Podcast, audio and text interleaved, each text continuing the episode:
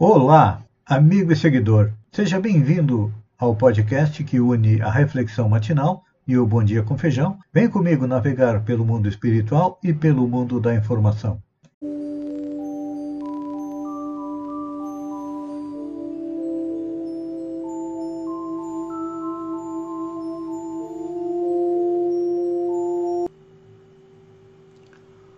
Olá, amigo e seguidor. Seja bem-vindo à nossa live diária da Reflexão Matinal, onde eu e você vamos em direção ao nosso coração para lá, como jardineiros espirituais, elevar templos às nossas virtudes, ou seja, fazer com que virtudes e qualidades cresçam, floresçam e frutifiquem. Entre elas, nós é, a humildade, a sensatez, a doçura, a compreensão, a indulgência, a paciência, virtudes que estão muito em falta nos dias atuais. Mas aos lados das virtudes nós temos os nossos vícios e defeitos, aos quais nós temos que cavar masmorras. Pois é. O ódio, a inveja, a avareza, o ciúme, a intolerância, ainda estão muito enraizadas dentro de nós, então temos que trabalhar.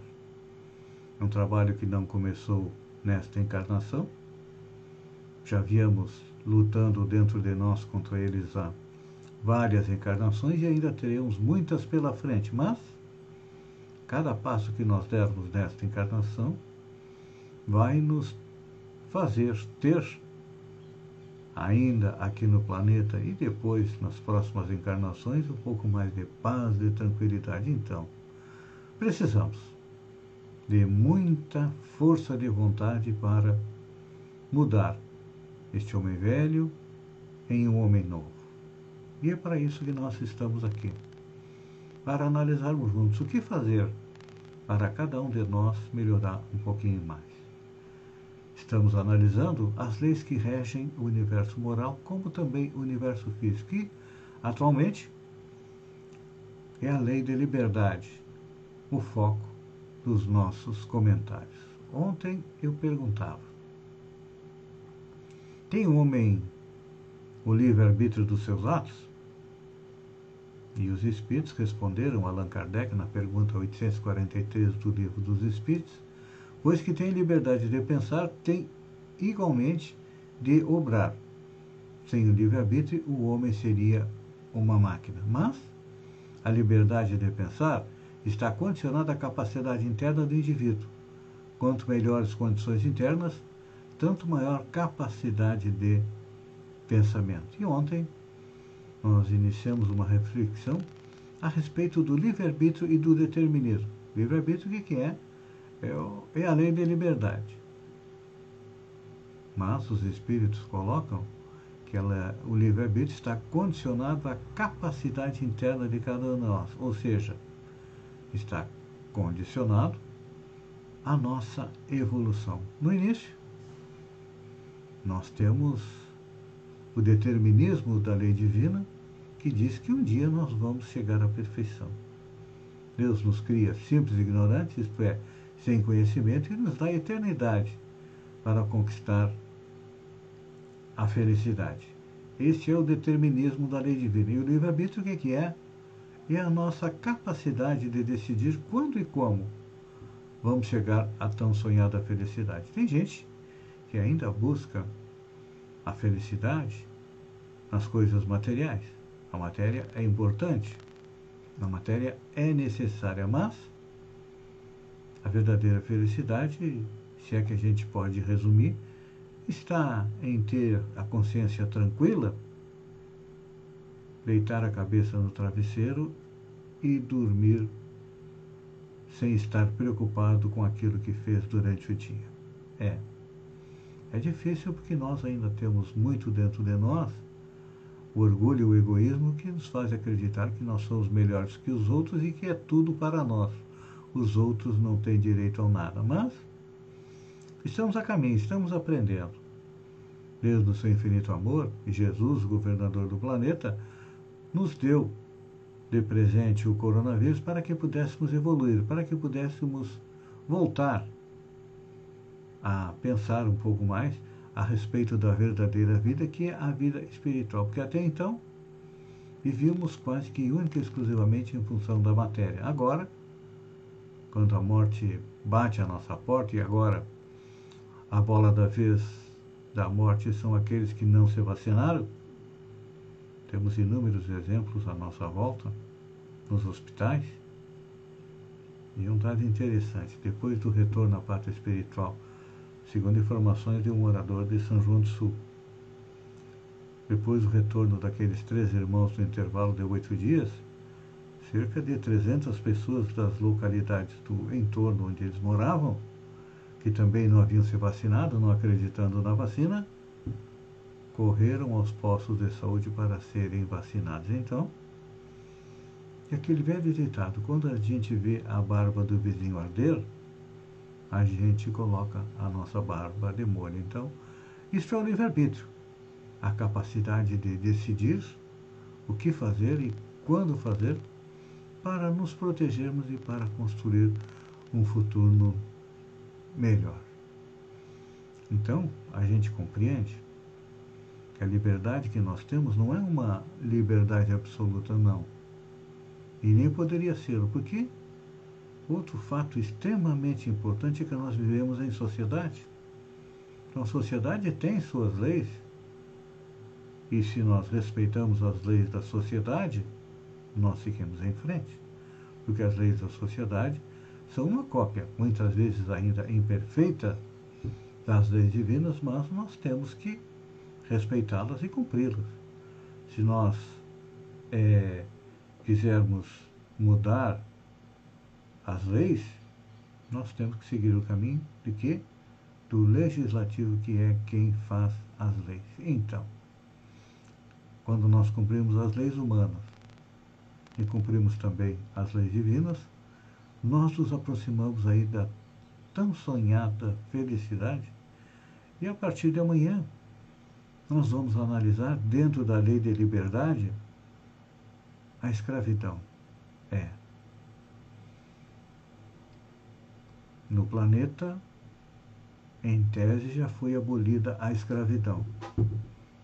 Porque a escravidão era o predomínio da raça branca sobre as demais raças que eram consideradas inferiores. Aqui no Brasil, no primeiro momento, nossos escravos foram os índios, depois foram trazidos é, os negros da África, e até hoje a gente percebe a injustiça como são tratados, principalmente os descendentes dos índios, mas também os negros na nossa sociedade. Então, a lei da liberdade pede que nós nos tratemos todos como iguais porque a diferença não está na cor da pele. Não importa se a pele é branca, amarela, vermelha. Não. O que importa é o que cada um traz é dentro do seu coração. Isto seria o corolário, ou seja, o cumprimento total da lei de liberdade. Mas, infelizmente, além da escravidão de raças consideradas inferiores, nós temos também a escravidão do homem pelo homem. Escravidão financeira, escravidão moral, pessoas que se sobrepõem aos demais, e tudo isso, à medida que nós vamos evoluindo, nós vamos percebendo que todos nós somos iguais. Jesus disse isso. Todos nós somos filhos do mesmo Pai. Diferente do que disse Moisés há mais tempo atrás, dizendo que havia um povo escolhido. Os escolhidos são todos, indistintamente de raça, de cor, de credo, de pensamento. Um dia vai chegar em que todos nós vamos nos dar as mãos como é irmãos. Pense nisso, amigo seguidor. Uma boa sexta-feira e até amanhã, no amanhecer, com mais uma reflexão matinal. Um beijo no coração e até lá então.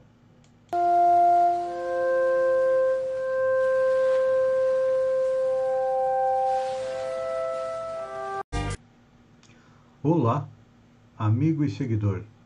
Seja bem-vindo à nossa live do Bom Dia com Feijão, onde eu convido você, vem comigo, vem navegar pelo mundo da informação com as notícias da região, Santa Catarina, do Brasil e também do mundo. Começamos com a região.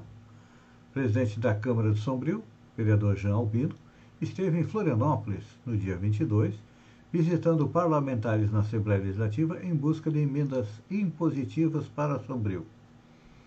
O Jean não para, é um cara bastante é, ativo e com certeza vai conseguir mais alguma verba para Sombrio.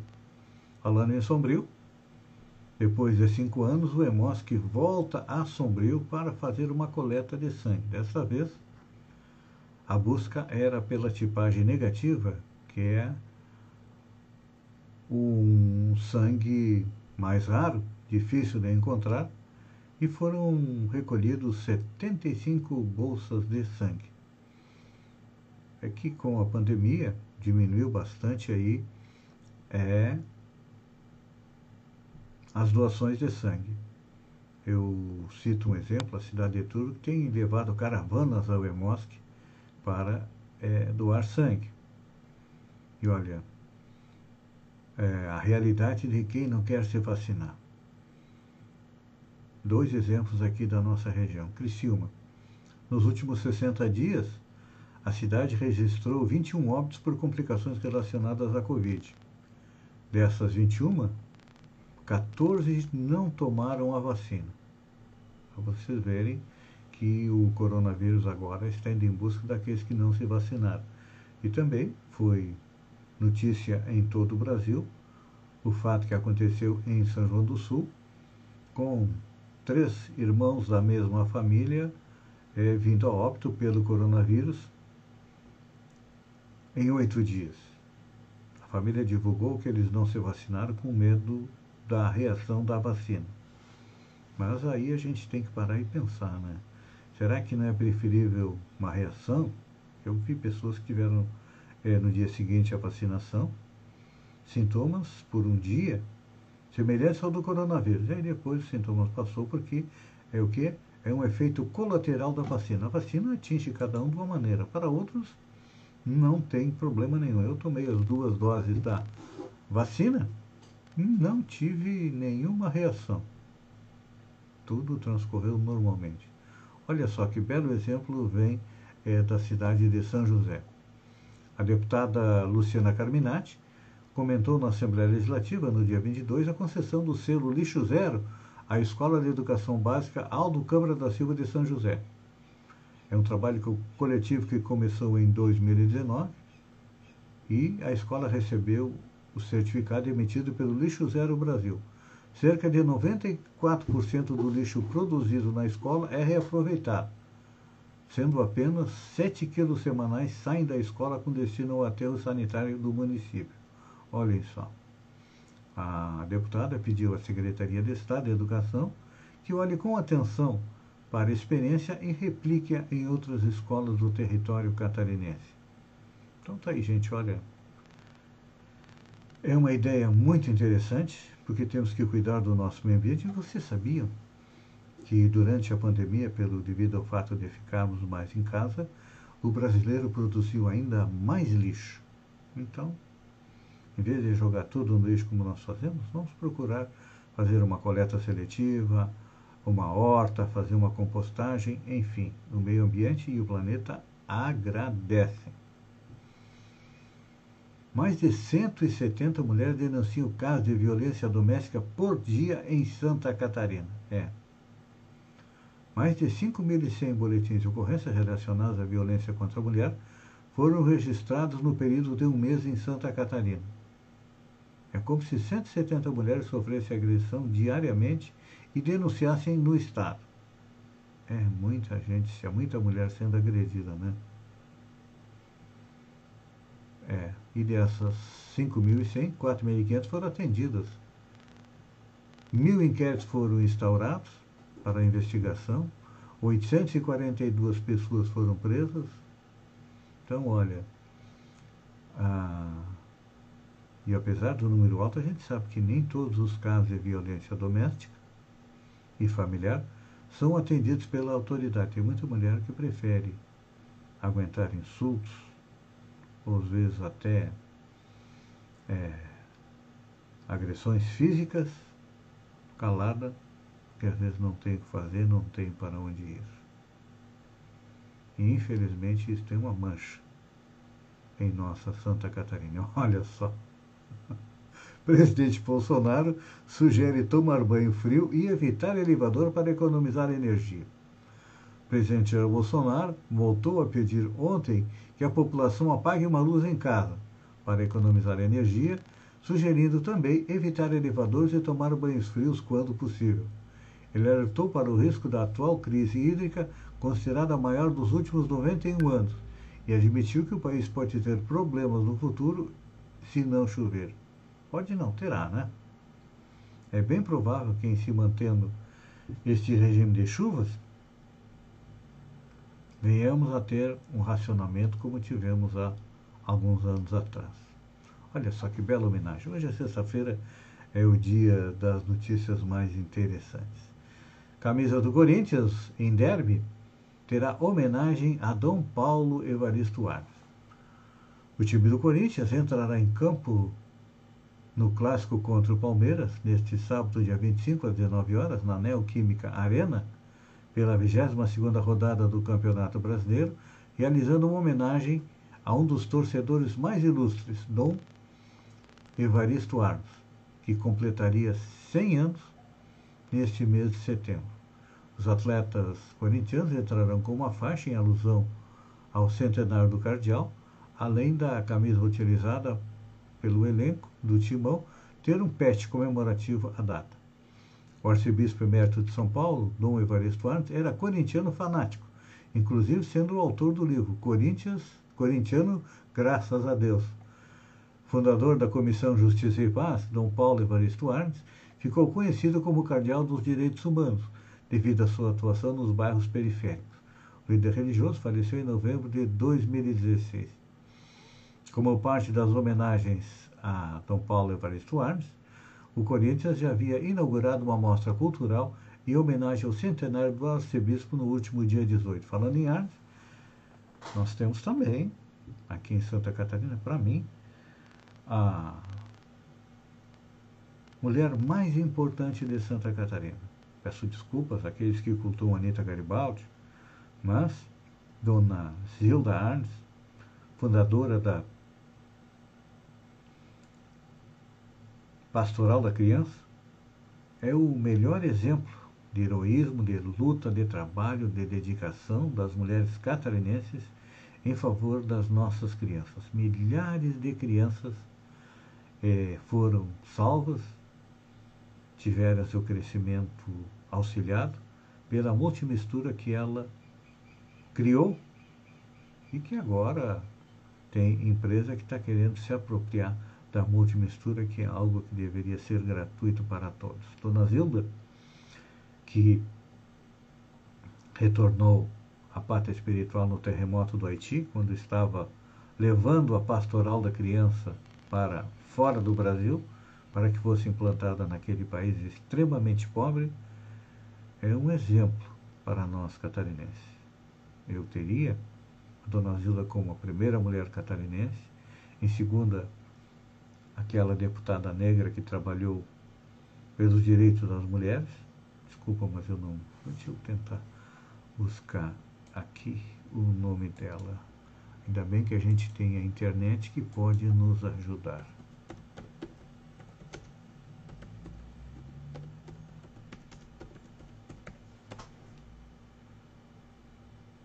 Antonieta de Barros. Então, primeiro, Dona Zilda Arnes, depois Antonieta de Barros, pela ordem, e em terceiro nós colocaríamos Anitta Garibaldi. Amigo e seguidor, obrigado pela companhia, um bom final de semana e duas recomendações. Se beber, não dirija, se sair, use máscara e respeite os protocolos da saúde. E até segunda-feira, às 6h50 com mais um Bom Dia com Feijão. Um beijo no coração e até lá, então.